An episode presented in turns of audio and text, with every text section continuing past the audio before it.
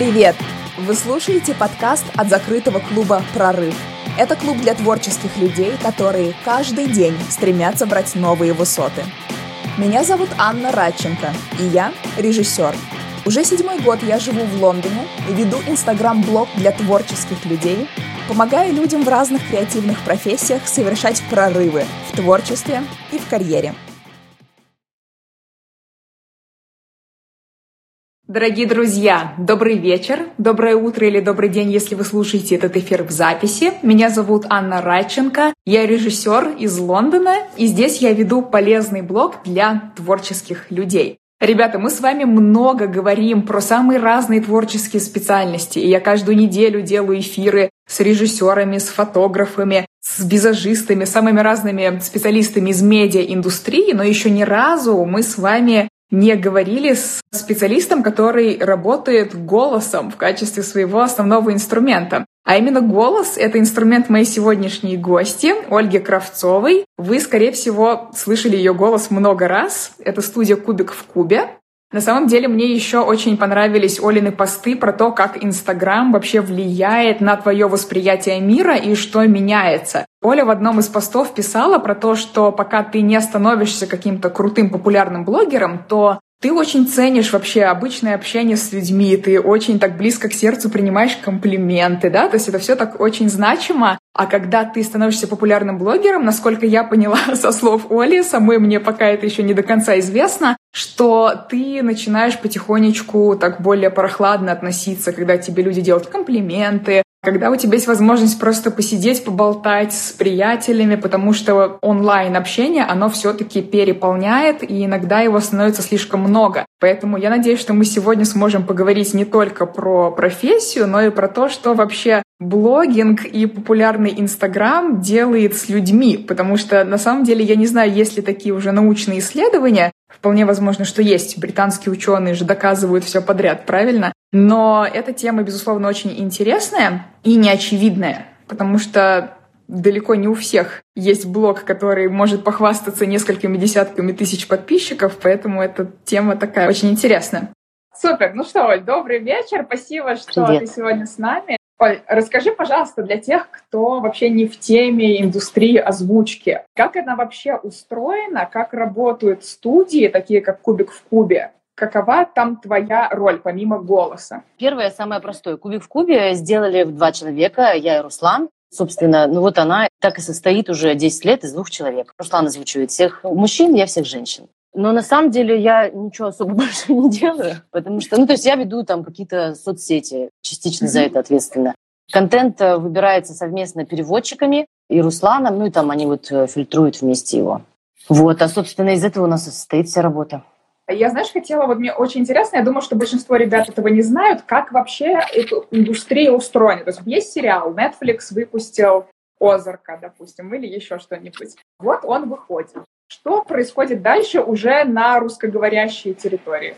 Мы сейчас говорим э, про легальные озвучки или про нелегальные озвучки? А давай про оба аспекта. Есть э, два вида того, как сериалы локализуются. Например, там 10 э, лет назад э, в России вообще почти никто не покупал зарубежный сериал. Ну, иногда там телеканалы там покупали что-нибудь топовое, типа Lost а или Доктора Хауса. Ну, или там MTV показывала South Park и Skins. Ну, короче, э, мало очень материала поступало. Поэтому, собственно, и расплодилось. А выходит намного больше крутого материала. И поэтому так много расплодилось любительских студий. Продукт, который никто в России не показывает, брали, делали, и он стрелял. Теорию Большого Взрыва, сколько она была в интернете в озвучке одного куража, прежде чем ее купили легалы и сделали легальную озвучку. Ну, то есть прошло прям, по-моему, года три, наверное, точно. И в таком формате все это. А некоторые сериалы, типа «Во все тяжкие», не покажут у нас по телевизору никогда, потому что они слишком борзые и дерзкие. Ну, «Черное зеркало», короче, миллион такого контента. Ну и вот, э, соответственно, сейчас э, все это развивается, потому что люди, у которых есть деньги и которые борются за аудиторию и медиа, вот эту всю историю, они видят, поэтому покупают и создают разные площадки онлайн, офлайн кабельные каналы и все это показывают. Ну и, собственно говоря, сейчас есть два варианта. Легальный и нелегальный. Легальный, когда компания долго общается с производителем продукта, производителем сериала, покупает на него права на трансляцию или там эксклюзивные права, например, показывать его долгие годы в России. И вот так. А второй вариант понятен. Сериал вышел на Netflix, где-то в какой-то стране выложил его в интернет, кто-то там где-то замутил субтитры в России здесь. Люди качают э, видео, качают субтитры, переводят, озвучивают. Есть а, студии, которые озвучивают все в одном месте. Ну, то есть, например, актеры работают только офлайн. Ну, офлайн в студии все в один и тот же микрофон записываются. Mm-hmm. А есть э, студии, у которых один актер в Тольятти, второй в Пензе, четвертый в Воронеже, и вот они в разные микрофоны пишутся, и потом где-нибудь там в Подмосковье сидит э, звукорежиссер, который все это сводит. Очень интересно. Сразу отсюда несколько вопросов. То есть в вашей ситуации, я так понимаю, что вас приглашают как раз такие, например, кабельные либо каналы, либо компании, которые покупают права, или все наоборот, и вы скорее как У нас сейчас у нас есть, получается, заказы официальные, легальные, которые купили. Они выходят на кинопоиске. Короче, у нас был такой опыт, когда мы работали с Твиглом, делали для них отбросов легально, Лютера и там, mm-hmm. ну, Фрешмита. Я не знаю, насколько аудитория как бы в курсе, глубоко нас mm-hmm. знает, поэтому упоминаю да, это конечно, сериалы, не знаю, мало ли кто, кто смотрел их. Это было, ну, там, лет пять назад. И вот сейчас э, снова мы работаем с кинопоиском и делаем для них сериалы легально. Ну и также продолжаем делать то, что выходило. То, у чего в России нет эксклюзивных правообладателей. Вот Я так. тебя поняла. А скажи, пожалуйста, в ситуации, когда это нелегально, скажем так, какие-то проблемы могут возникнуть у тех, кто выпускает этот контент, то есть у тех, кто торренты там заливает, либо делает нелегальные сайты, или... Ань, вот я точно знаю, что распространение контента незаконно. Площадки, которые показывают их, Soap4Me, там, я не знаю, HDRESCO, что-то такое я слышала. Mm-hmm. На них вот как раз подают в суды, насколько я знаю. Вообще тут надо подключить третье окошечко это, юриста, это... который... Да-да-да, в этом это разбирается. Это. Потому что, типа, распространение контента наказуемо. А вот взять озвучить, это... А вот взять озвучить, это и спорный момент, потому что, по сути, как и наша студия, да, работает вот так вот э, и то, и туда, и сюда. Также и другие студии, которые работают для телека. С двух до трех они пишут для телека, а с трех до четырех для интернета. Это так называется. Mm-hmm. И те же самые актеры, которые, грубо говоря, вот только что делали легально, потом раз и так. Ну, потому что ты же приходишь на студию, ты права, покажите мне листочек, где написано, что вы купили этот сериал, а не просто так его делаете. Такого mm-hmm. нет. Поэтому... Понятно. Я тебя поняла. Скажи, пожалуйста, с точки зрения вот твоего стиля, твоего голоса, да, мне кажется, что uh-huh. люди, которые вот, когда делала introduction, да, кто у нас будет в эфире, ребята писали, что, о, я только в этой озвучке смотрю, это самая вообще лучшая озвучка. И, во-первых, эгегей, это супер, а во-вторых, мне кажется, отчасти это происходит именно из-за привыкания к вот этому голосу, из-за того, что это такой достаточно уникальный именно стиль, тембр и вот это вот все. Мне интересно, как ты, во-первых, так ли это, да? А во-вторых, работал ли ты каким-то образом именно над стилистикой, как разные персонажи должны звучать, как, может быть, какие-то, знаешь, юмористические нотки именно в голос вносить? Ань, вообще, вообще нет, если честно. Вообще ну, нет. то есть, давай я, во-первых, тебе скажу, что вот это вот, то, почему нас люди смотрят, это сейчас они уже привыкли. Пять лет назад и десять, и восемь мы для них были новыми голосами. И вся э, вот то, что я много думала в этом году, то есть я не очень понимаю, почему они нас любят, почему они типа, а, куби в кубе, вот так к этому относятся, потому что мы, окей, садились и старались там сделать максимально похоже или максимально так, как нам вот кажется, потому что мы изначально долго очень работали сами, ты один на один с картинкой, без звукорежиссера, и вот ты сам очень любишь кино, и вот ты сам смотришь это и стараешься сделать, как бы здесь было хорошо сделать. Не потому что, а если я вот так сделаю, голос будет смешнее. Не, не вот с такой, не с такой историей. А вот. расскажи поглубже вот именно про этот этап прочувствования да, персонажа. Вот ты говоришь, как здесь было бы лучше сделать. На чем ты основываешься при этом? Очень помогает посмотреть на его лицо. Даже так, вот смотри, мы озвучиваем, например, у нас есть экран, да, вот здесь полная картинка, вот текст вот здесь. И очень часто ты вот иногда, ну сейчас уже, ты что-то там на автомате читаешь, читаешь, читаешь, читаешь, и вот просто можешь там забить и не смотреть то, что происходит на экране, потому что думаешь там 150 других дел в голове. Ну, реально, такое бывает. Это не очень, э, в общем, это можно было и не говорить. Это очень интересно. Да, и иногда ты типа такой, что-то не то. И отрываешься и смотришь, а у нее ну, лицо какое-то немножко не такое, как ты это делаешь. Например, раз у нее приподнятые брови, и ты такой, а, и тогда получается точно. Механику, я вот почему, например, меня зовут там, типа, давай будешь у нас учить, давай будешь у нас учить. Я не могу понять механику, как это работает. И вот в моем случае это работает интуитивно. Я не знаю, Но есть определенные характеристики, например, там, грубо говоря, далеко актеры друг от друга стоят или нет. Ну вот, опять же, посмотреть э, на лицо. Ну и вообще, очень там важно контекст. И вот видишь, что он ей сказал, и ты просто понимаешь, как она реагирует. Да, вот но такое. при этом ты писал у себя в Инстаграме, что ты заранее не смотришь серию, то есть это... И никто не смотрит. То есть это такая скорость реакции, да, прям в моменте вот это все наблюдать. Вот, кстати, скорость реакции – это реально вот одно из качеств, которое нужно вообще всем вот этим людям, которые этим занимаются. Окей, это мы там не смотрим, но по сути не смотрит никто. И более того, когда ты приходишь в дубляж, а в дубляже там же вообще все законспирировано. То есть это вот, представьте себе, Дисней снял мультик и фильм. Они там за семью печатями, за восьмью паролями. И все это съемка запрещена всего, даже ноги сфотографировать на студии нельзя. А я пыталась. Короче, драма. Да. И ты, соответственно, видишь вот просто эти два сантиметра видео, которые тебе предназначены, и все. И как бы ни вправо, ни влево. Ты не видишь, что ты озвучиваешь материал целиком. целиком. Да, То есть да. технически это происходит так, что ты видишь внизу про субтитры и читаешь субтитры. Это мы так в основном работаем, но все э, другие люди преимущественно, ну вот которые прям профессионалы, они работают с монтажем. То есть они смотрят э, на экран, а вот здесь у них текст. А в тексте написано тайминг, роль и, собственно, текст. Вот когда ты смотришь, и ты думаешь, что ты вообще озвучиваешь? Ну, типа, нет там эмоций никакой, ничего. И это э, формулировка. Актер уткнулся в листок. Ну, он там, и они пошли, привет, что-то. Ну, то есть вот спокойно они туда, не сюда. Слушай, а что, правда можно сидеть, озвучивать, а при этом думать, ой, какое-то я видела пальто, надо купить, ой, я утюг забыла выключить? Да. Класс. Ну, так можно делать вообще всегда. Мне кажется, это же э, так можно делать э, на йоге, во время секса, в любой ситуации думать о чем-нибудь другом. С этим же борется как раз медитациями всем на свете. Сильно качество вырастает, если ты включился. Ну, то есть вот как раз в этом тоже отличие. Материалы, которые тебе нравятся, когда ты его озвучиваешь, mm-hmm. и материалы, которые тебе не нравятся. Потому что которые нравятся, ты включен, и это сильно заметно. Класс. Вот, поэтому а... счастье, когда люди могут делать то, что им нравится. Вот. Абсолютно. Давай как раз вот чуть-чуть поговорим про людей, которые знают, что им нравится, да, допустим, человек такой, о, вау, послушал Олю, почитал ее Инстаграм, вообще офигенно, хочу работать в озвучке. Во-первых, как я могу понять, вот, ну, если честно, вот мы говорим, да, твой голос, если не слышать именно озвучку, uh-huh. я бы сказала, сложно сделать вывод, что, ой, это, наверное, актриса озвучки. Ну, то есть в самом Да, да, да, я так не разговариваю. Да. Не факт, да, что нет, есть нет, что-то. Тогда как человек может сам про себя или, может, про своих близких как-то, да, понять, слушай-ка, у тебя голос, прям попробуй поработать, попробуй подать портфолио сделать. Во-первых, я не вижу смысла рваться в эту сферу.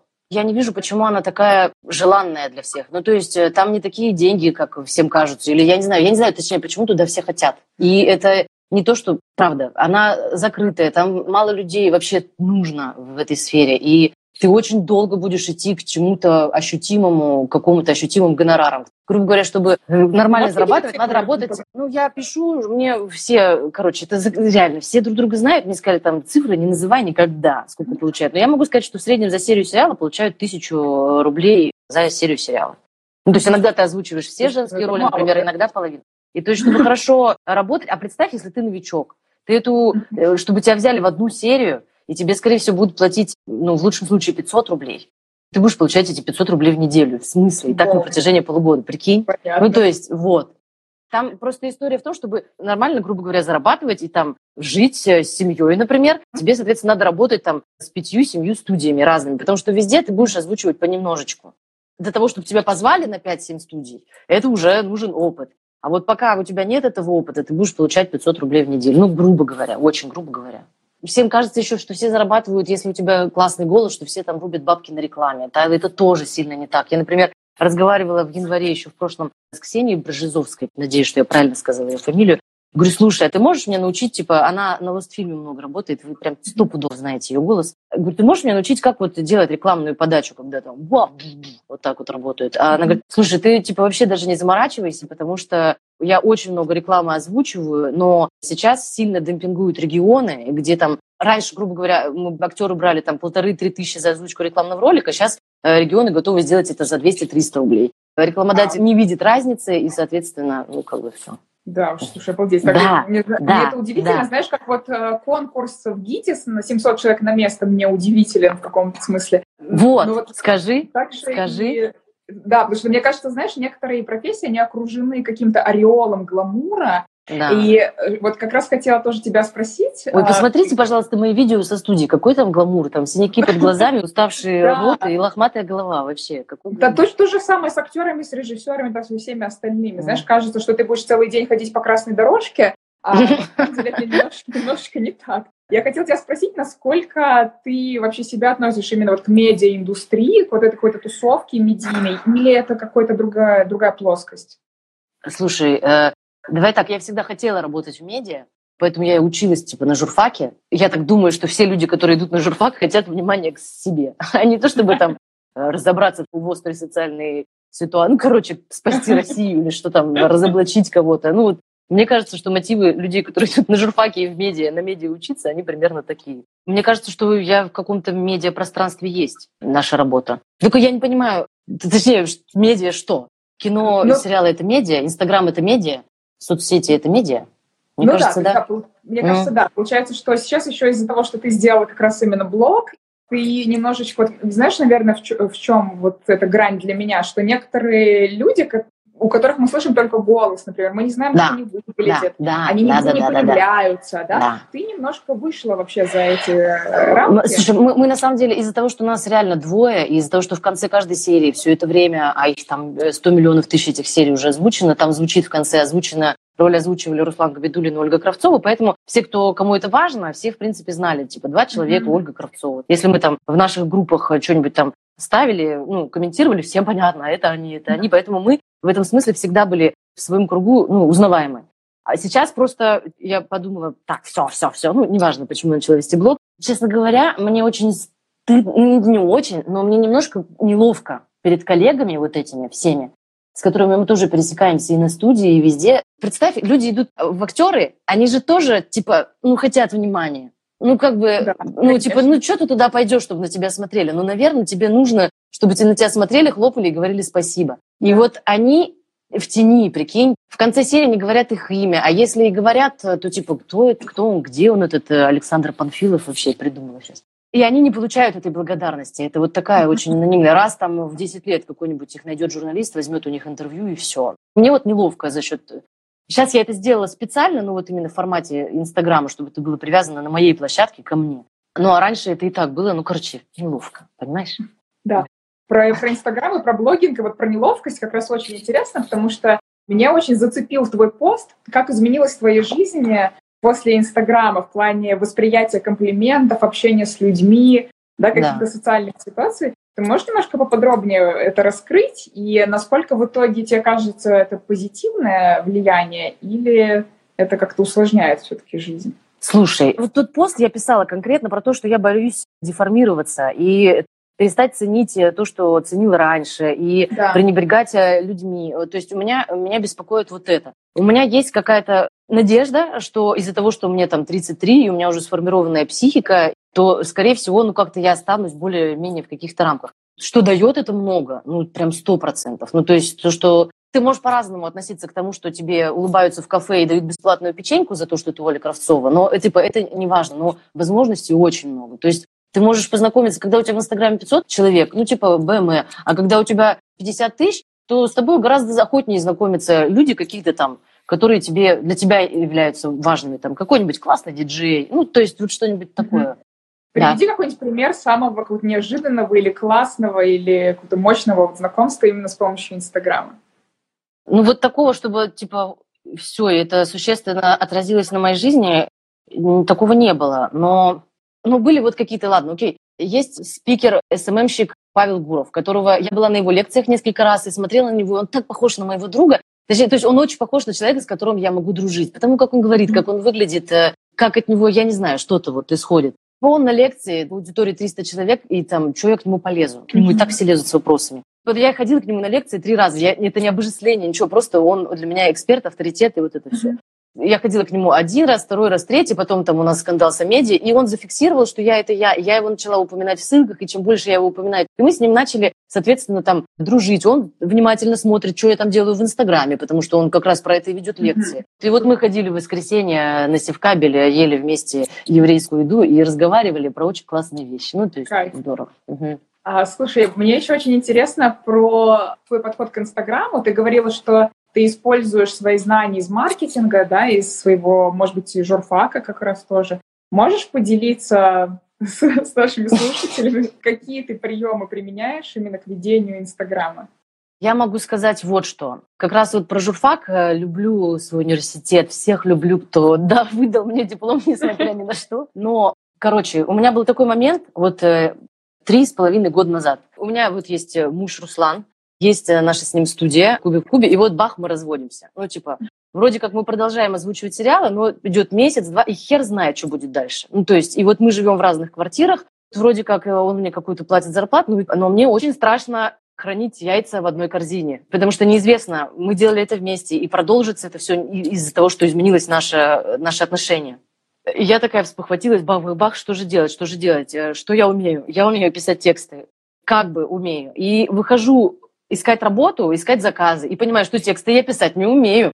Ну, то есть я умела когда-то там написать статью, взять интервью, но нужно сейчас в интернете в 2000 там каком-то 16 году не это. Нужны продающие тексты, нужно знание того, как работает восприятие у людей, знание законов каких-то продаж, э, вот как раз маркетинга и вот этого всего. И я пошла учиться, учиться продающему копирайтингу, читать книжки по психологии. И потом там я пошла работать руководителем проектов в digital-компанию. И получается много знаю про то, как работает вообще восприятие людей всего, сайтов, соцсетей, что цепляет, что нет. Короче, все вместе, что я, чему я училась на протяжении вот этих полутора-двух лет, я там прям покупала курсы, выполняла задания, домашки, переделывала их после того, как мне их возвращали. Прям работала. И это, я думаю, господи, как круто, что я в тот момент не села на жопе ровно, не стала реветь и надеяться, что это прям сейчас очень пригождается. Психология. Потому что в Инстаграме много девочек я вижу, что они прям но они не понимают. Что, короче, всем советую читать книжку «Психология влияния Челдини», потому что это просто библия mm-hmm. того, как работает мозг у человека. И очень много того, что происходит с вами ежедневно, начиная от того, как разговаривает с вами продавец, и заканчивая от того, ну, я не знаю, тому, как э, вы отвечаете людям на вопросы, описано в этой книге законы этого всего. Очень полезно. Ну и по копирайтингу обязательно тоже все надо читать, что mm-hmm. только можно. Супер. А к сторис ты применяешь какие-то специальные за навыки? Я помню, что ты писал как раз пост, что ты до конца не понимаешь, почему люди на них залипают, но что твоя статистика именно сторис, она выше, чем в среднем по да. рынку. Да, да, да, да, да. Э, я наоборот, я сейчас готовлю, я готовлю вебинар, uh-huh. и я закопалась туда, там так далеко. Я поняла, что, ну, то есть есть определенные приемы, которые работают, и мне понятно, почему они работают, наоборот. Я их сначала выписала, потом начала думать, систематизировать, группировать. Мне очень понятно, наоборот, почему все, все именно так. И, кажется, мне нельзя рассказывать. Рассказывать, приходите на вебинар в Инстаграм. Давай, чтобы для затравочки, чтобы все пришли на вебинар, давай парочкой Речь идет о том, что люди думают, что 15 секунд – это очень короткие, классные форматы. А на самом деле 15 секунд – это дохренище, потому что внимание у человека, опять же, этому я научилась на продающих текстах. Представь, вот просто пример. Твоя задача. Ты пишешь, например, продающий текст на какую-то услугу. И тебе нужно написать, человеку нафиг не нужно вообще читать этот текст. Ему это не надо, это реклама, ему хотят что-то втюхать. И твоя задача написать такой заголовок, желательно из шести слов, желательно использовать там цифру, чтобы он точно такой перешел к следующему абзацу. И написать такой следующий абзац, чтобы он э, перешел к следующему и дошел до той ссылки, где надо вот это все купить. А что, если он совсем не читает? Большинство людей вообще не читает, чтобы он прошел по заголовку и по подзаголовкам и вот сделал то, что тебе надо. И вот ты сразу знаешь, что внимание у человека, оно вот такое, как э, наперсток у котенка, или как там говорилось в рекламе. Да. Исходя из этого подхода, я и как бы все и делала то внимание очень сложно удержать. И поэтому я не пощу всякую... Мы пошли за творогом, мы купили творог, mm-hmm. мы едим творог. Ну, то, что да. слишком... То есть поэтому более, может быть, даже в плане монтажа какая-то более такая бодрая нарезка, она, может быть, даже лучше работает, да, чем 15 секунд одного и того же. До сто процентов, да. Ну, а знаешь, что на самом деле никакая нарезка тоже не спасет, если в видео нет никакого смысла. Типа все говорят, история, история, что история это то, у чего есть начало, середина и конец. Ну, я там подумала, я проанализировала, какие истории у меня стреляли лучше всего. И поняла, что история становится крутой, когда в ней есть нечто большее, чем просто саспенс, ну, точнее, последовательность действий. Когда в ней есть что-то там, что, посмотрев эту историю, люди понимают, о, она любит своего сына. Или там, о, какие они классные друзья. Ну, то есть э, история, в которой есть что-то большее, чем ну, как в фильме, как идея да. фильма. Вот. Как, Что, то же самое. Да. да, да, да, да, да, да, то же самое. когда из этого что-то больше понятно. Угу. Да, очень, на самом деле, классно. Вот по поводу больших изменений в жизни, да, вот я не хочу, естественно, уходить там в личную жизнь, но как ты думаешь, возможно ли... Уходи там, empty. Возможно ли вот такие мощные изменения, вот когда ты взяла, да, начала большой новый проект, там, пошла там учиться, диверсификацию корзины с яйцами там провела, Возможно mm-hmm. ли это все без каких-то тяжелых, ну, в любом случае это было тяжело, да, тяжелых событий в жизни? Это не типа ты решил такой, бах, я сделаю Инстаграм, вот такое, вау, и мне будет писать Converse, и IQOS, и все будет вот так. Это вообще не так работает. Во-первых, ты очень правильно говоришь, то есть все это выросло из пиздеца, когда ты просто разрушенный, э, сидишь дома, ревешь. Что mm-hmm. второй вот этот рывок, я сейчас, ну, типа уже про это больше не говорю, но это все равно, конечно же, там, когда ты у тебя стрёмные какие-то отношения, где тебя подавляют, где, когда работа, которую ты ходишь и делаешь, и она вроде классная, люди классные, не хочу тоже никого обидеть. Но это ну не то, и ты себя заставляешь, заставляешь, и в итоге осень, год назад, я вот уволилась 1 декабря, то есть вот год назад реально, вот мое состояние год назад, это настолько задавленная пружина, которая вот просто, ну так уже, ну дальше просто некуда. Все. И вот ты после этого, типа, все, давайте вот делать. Короче, из, из плохого. Угу. То есть, э, если у тебя все в жизни такое нормально, нормально, то вот какой-то такой фью, скачок вообще очень сложно, да? Надо а... искусственно как-то эту пружину сжимать. Честно говоря, не могу же за всех людей говорить. У меня вот э, так это работает. Из кризисов э, что-то получается да. толковое. Мне кажется, искусственно создавать себе проблемы не надо. Не получится. Да. Я тебя поняла. Еще очень хотела тебя спросить про сочетание выращивания следующего поколения, да, то есть быть ее матерью и карьеру, и вот эта вся медийная, медийная история. Это отличный вопрос, потому что сейчас мы с тобой в эфире, а мой сын сидит, смотрит Иван Гая на Ютубе. Короче, искать компромиссы. Что бы ты сказал? Вот у меня тоже много, знаешь, там подписчиц, которые мне пишут, ну легко тебе говорить там про прорывные проекты какие-то, про угу. построение карьеры, а у меня вот тут, не знаю, один, два, три, подставьте свою цифру ребенка. Угу. В России гендерная история, она все еще, знаешь, такая абсолютно неравноправная. Вот какой а, ой, здесь? слушай, и mm-hmm. можно я здесь упомяну Олю да. Килину? Может быть, тоже кто-то ее знает. Это она делает классный психологический проект в Инстаграме «Завтраки с Килиной», где она вот каждый день по 2-3 минутки, по 5 минут рассказывает какую-то фигню про мозг. И вот она, мы с ней общаемся в чатике, и она смеется на том, что у меня синдром спасителя, я хочу всех спасти, замотивировать и вот это все. Она говорит, что гораздо страшнее в России ситуация с тем, что большинство как раз с синдромом жертвы и страдателя. И это вот как раз то, о чем ты говоришь гендер не тот, ситуация не та, все не то. Это просто синдром, извините. У меня есть список там меч, типа 3-4, которые я 10 лет уже не могу реализовать. И вот одна из них там, мне нужен был косметолог. Я уже 5 лет пытаюсь начать ходить к косметологу и наконец-то вот начала.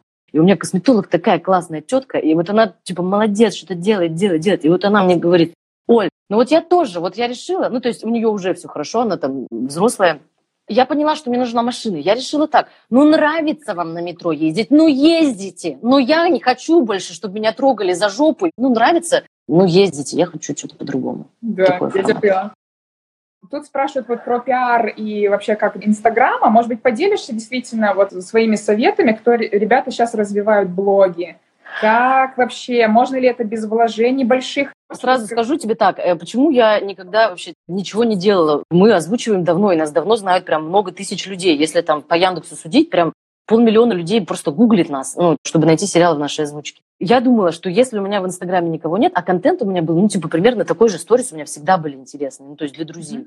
Mm-hmm. И просмотров тоже было всегда много. Но я ничего не делала, потому что я думала, ну, если у меня 500-700 человек, ну, значит, я просто неинтересна. И потом вот как раз я пошла на лекцию по Паше Гурову, про которого я говорила до этого, который пиарщик и который ведет, ну, по-настоящему серьезные бренды, русские, не русские, короче, жирных клиентов называется. И да. он, он сказал, ребята, если, он не мне это сказал, а всем, если кто-то вам говорит, что продвижение может быть бесплатным, ха-ха-ха. Э, это сложная штука, в которую вкладывают много сил и времени. Поэтому вот вы сейчас пришли в эфир, значит, вы у меня лояльная аудитория, значит, вам нравится то, что я делаю. Ну, типа, как бы вы узнали про меня, если бы я не начала махать всем, а, посмотрите на меня, э, платить за это деньги? Какие, на твой взгляд, может быть, не знаю, три вот наиболее эффективные инвестиции для пиара Инстаграм?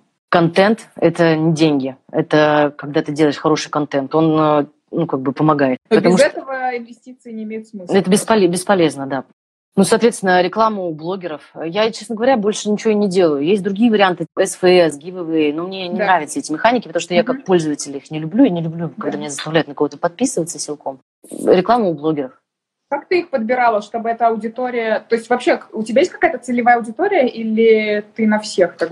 Это прям больное место мое, потому что у меня целевая аудитория — это типа люди, которые смотрят сериалы. Представь? Ну, да. Да. Поэтому я даю рекламу не везде. Я смотрю, если мне приятен блогер, если хотя бы он, он типа интересен, потому что я размещалась у людей, которые я вообще типа сначала их не поняла, но вижу, что они что-то интересное делают. А... Есть табличка, такая табличка у инсталогии. Ищите чат инсталогии, в ней есть табличка, где написано все блогеры, все цены, все приходы. Угу. Ну, короче, инсталогия. Да. Оля, а ты еще говорила, я помню, что тебе нужно больше рекламодателей, ты в какой-то момент начала делать много, давать у себя много рекламы. Да, да, да. Но в то, же, в то же время ты писала еще, что ты не планируешь делать курсы, да? Мне интересно, как ты монетизировать свой Инстаграм? Только через Слушай, рекламу? Посмотрим, как пойдет дальше. Я зарабатываю уже и сейчас на Инстаграме. И, то есть у меня стоит реклама каждый день, я, ну, короче, я это буду убирать. Посмотрим. Это настолько mm-hmm. творческая история. Сегодня так, mm-hmm. завтра по-другому. Но пока нормально все идет, и очень хорошие у меня там Супер. цифры. Это и значит, что тебе нужно превращаться из вот просто как бы профессионала, да, да. в такую медийную леди какую-то. Я даже не знаю, как это сказать, блогерскую. Как... Я вот тоже, Аня, не знаю, как это пойдет и что там у меня будет. Потому что бывает такое, что ты думаешь, господи, да хватит уже, я устала, не могу. Как я в это вязалась, это постоянно надо вкладывать себя нон-стопом. А потом раз, и тебе что-нибудь произойдет, тебе напишет конверс, и ты такой думаешь, о, да, я сделаю сейчас еще 17 классных сторис. Ты что-то делаешь, делаешь, устаешь, а потом раз, и какой-то вау, результат, типа, поехали на Формулу-1. Да, конечно, поехали. Ну, прям, представь, посмотрим, что будет дальше. Абсолютно. Как ты справляешься со стрессом, расслабляешься? Мне вообще, знаешь, интересна тема продуктивности очень, очень сильно. Uh-huh. А как ты вообще менеджешь, да, вот вот тут столько проектов, там, наверное, сына надо куда-нибудь тоже отвезти. Uh-huh. Я, во-первых, хожу на йогу, это если про релаксацию, это, ну, типа, единственное, что вообще у меня из этого есть. И вот у меня косметолог один раз в неделю сейчас. Потому что расслабляться очень важно, сильно плохо становится, если этого не делать. Про организацию, Тут, я не знаю, дело такое. Грубо говоря, я там в субботу отдала сына папе. Uh-huh. И такая еду домой, а уже вот это осень, и, и 9 вечера, и я такая, э, а что я туда еду? И что? Ну вот и села, и поработала 6 часов. Это чтобы не думать, э, наверное. Психотерапевту надо, короче. Что же мне грустно одной лежать и смотреть сериалы, одной очень грустно. Поэтому я работаю. Спрашивали про твоего сына, как-то на него повлияло то, что ты стала более влиятельной вот в медийном таком пространстве? И еще был вопрос забавный, будет ли он регистрироваться в Инстаграм? Он будет, он ждет, пока мы ему купим какой-то iPhone или что-то такое, где можно. Да, он ждет, и что он на меня подпишется. Короче, Тёма молодец, на самом деле. А когда все это началось, вот там в мае, например, было там 10 тысяч подписчиков, я очень э, боялась, и у него начали проскальзывать вопросы. Мы знакомимся с человеком, а он спрашивает, а сколько у него подписчиков? И я такая, блин, типа, сынок, это же вообще что-то стрёмно, это же не важно. Потом я поняла, что, во-первых, взрослые все так же делают, э, заходят друг к другу в Инстаграм и смотрят, сколько у кого подписчиков, насколько у него интересная жизнь. А во-вторых, он очень круто держится, то есть его это не заражает. Он, например, там, не снимай меня, ну, то есть э, не хочу. Пока все нормально. Супер. Спрашивают про твой вебинар, когда запустишь, как на него записаться. Я все э, точно ничего не знаю. Я потому что просто там как бы приглашенный спикер. Я не, не занимаюсь организацией. 26 октября в идеале это будет 26 октября или 25 в 6.30 вечера. Четверг, короче, скорее всего. Еще не точно. Как побороть боязнь знакомства с новыми людьми или публичного выступления? У тебя есть какие-то советы?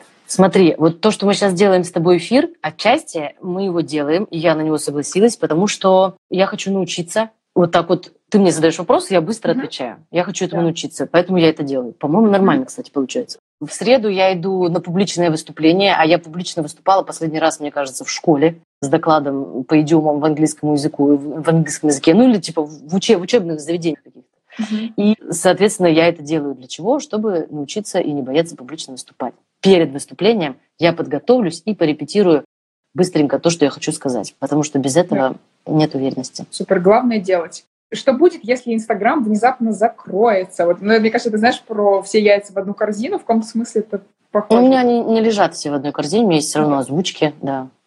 Ну, то есть, есть элементы. Закроется, то немножко еще конкретных цифр, сколько реально в месяц заработать, например, на Инстаграме. Я не буду говорить. И на озвучке. Так скажем. Короче, ситуация год назад. Я вышла покурить э, с работы, хожу по двору, мне вот закинули идею, Оля, делай блог в Инстаграме.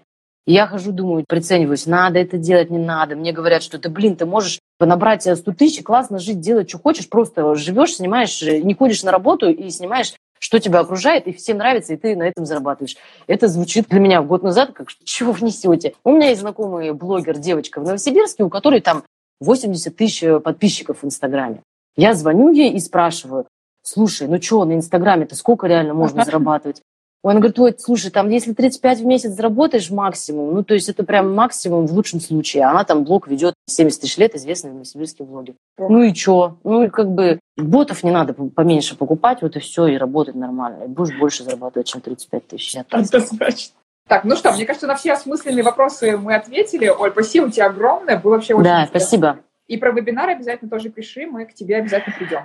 Всем пока. Спасибо, Оля, пока.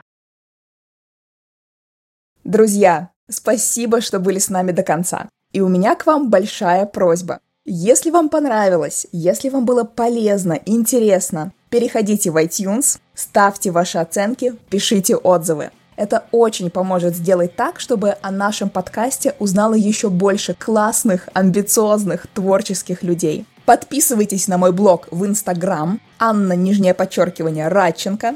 Делитесь этим подкастом у себя в сторис. Я уверена, что вашим подписчикам и друзьям тоже будет интересно. Спасибо и до встречи в новых выпусках.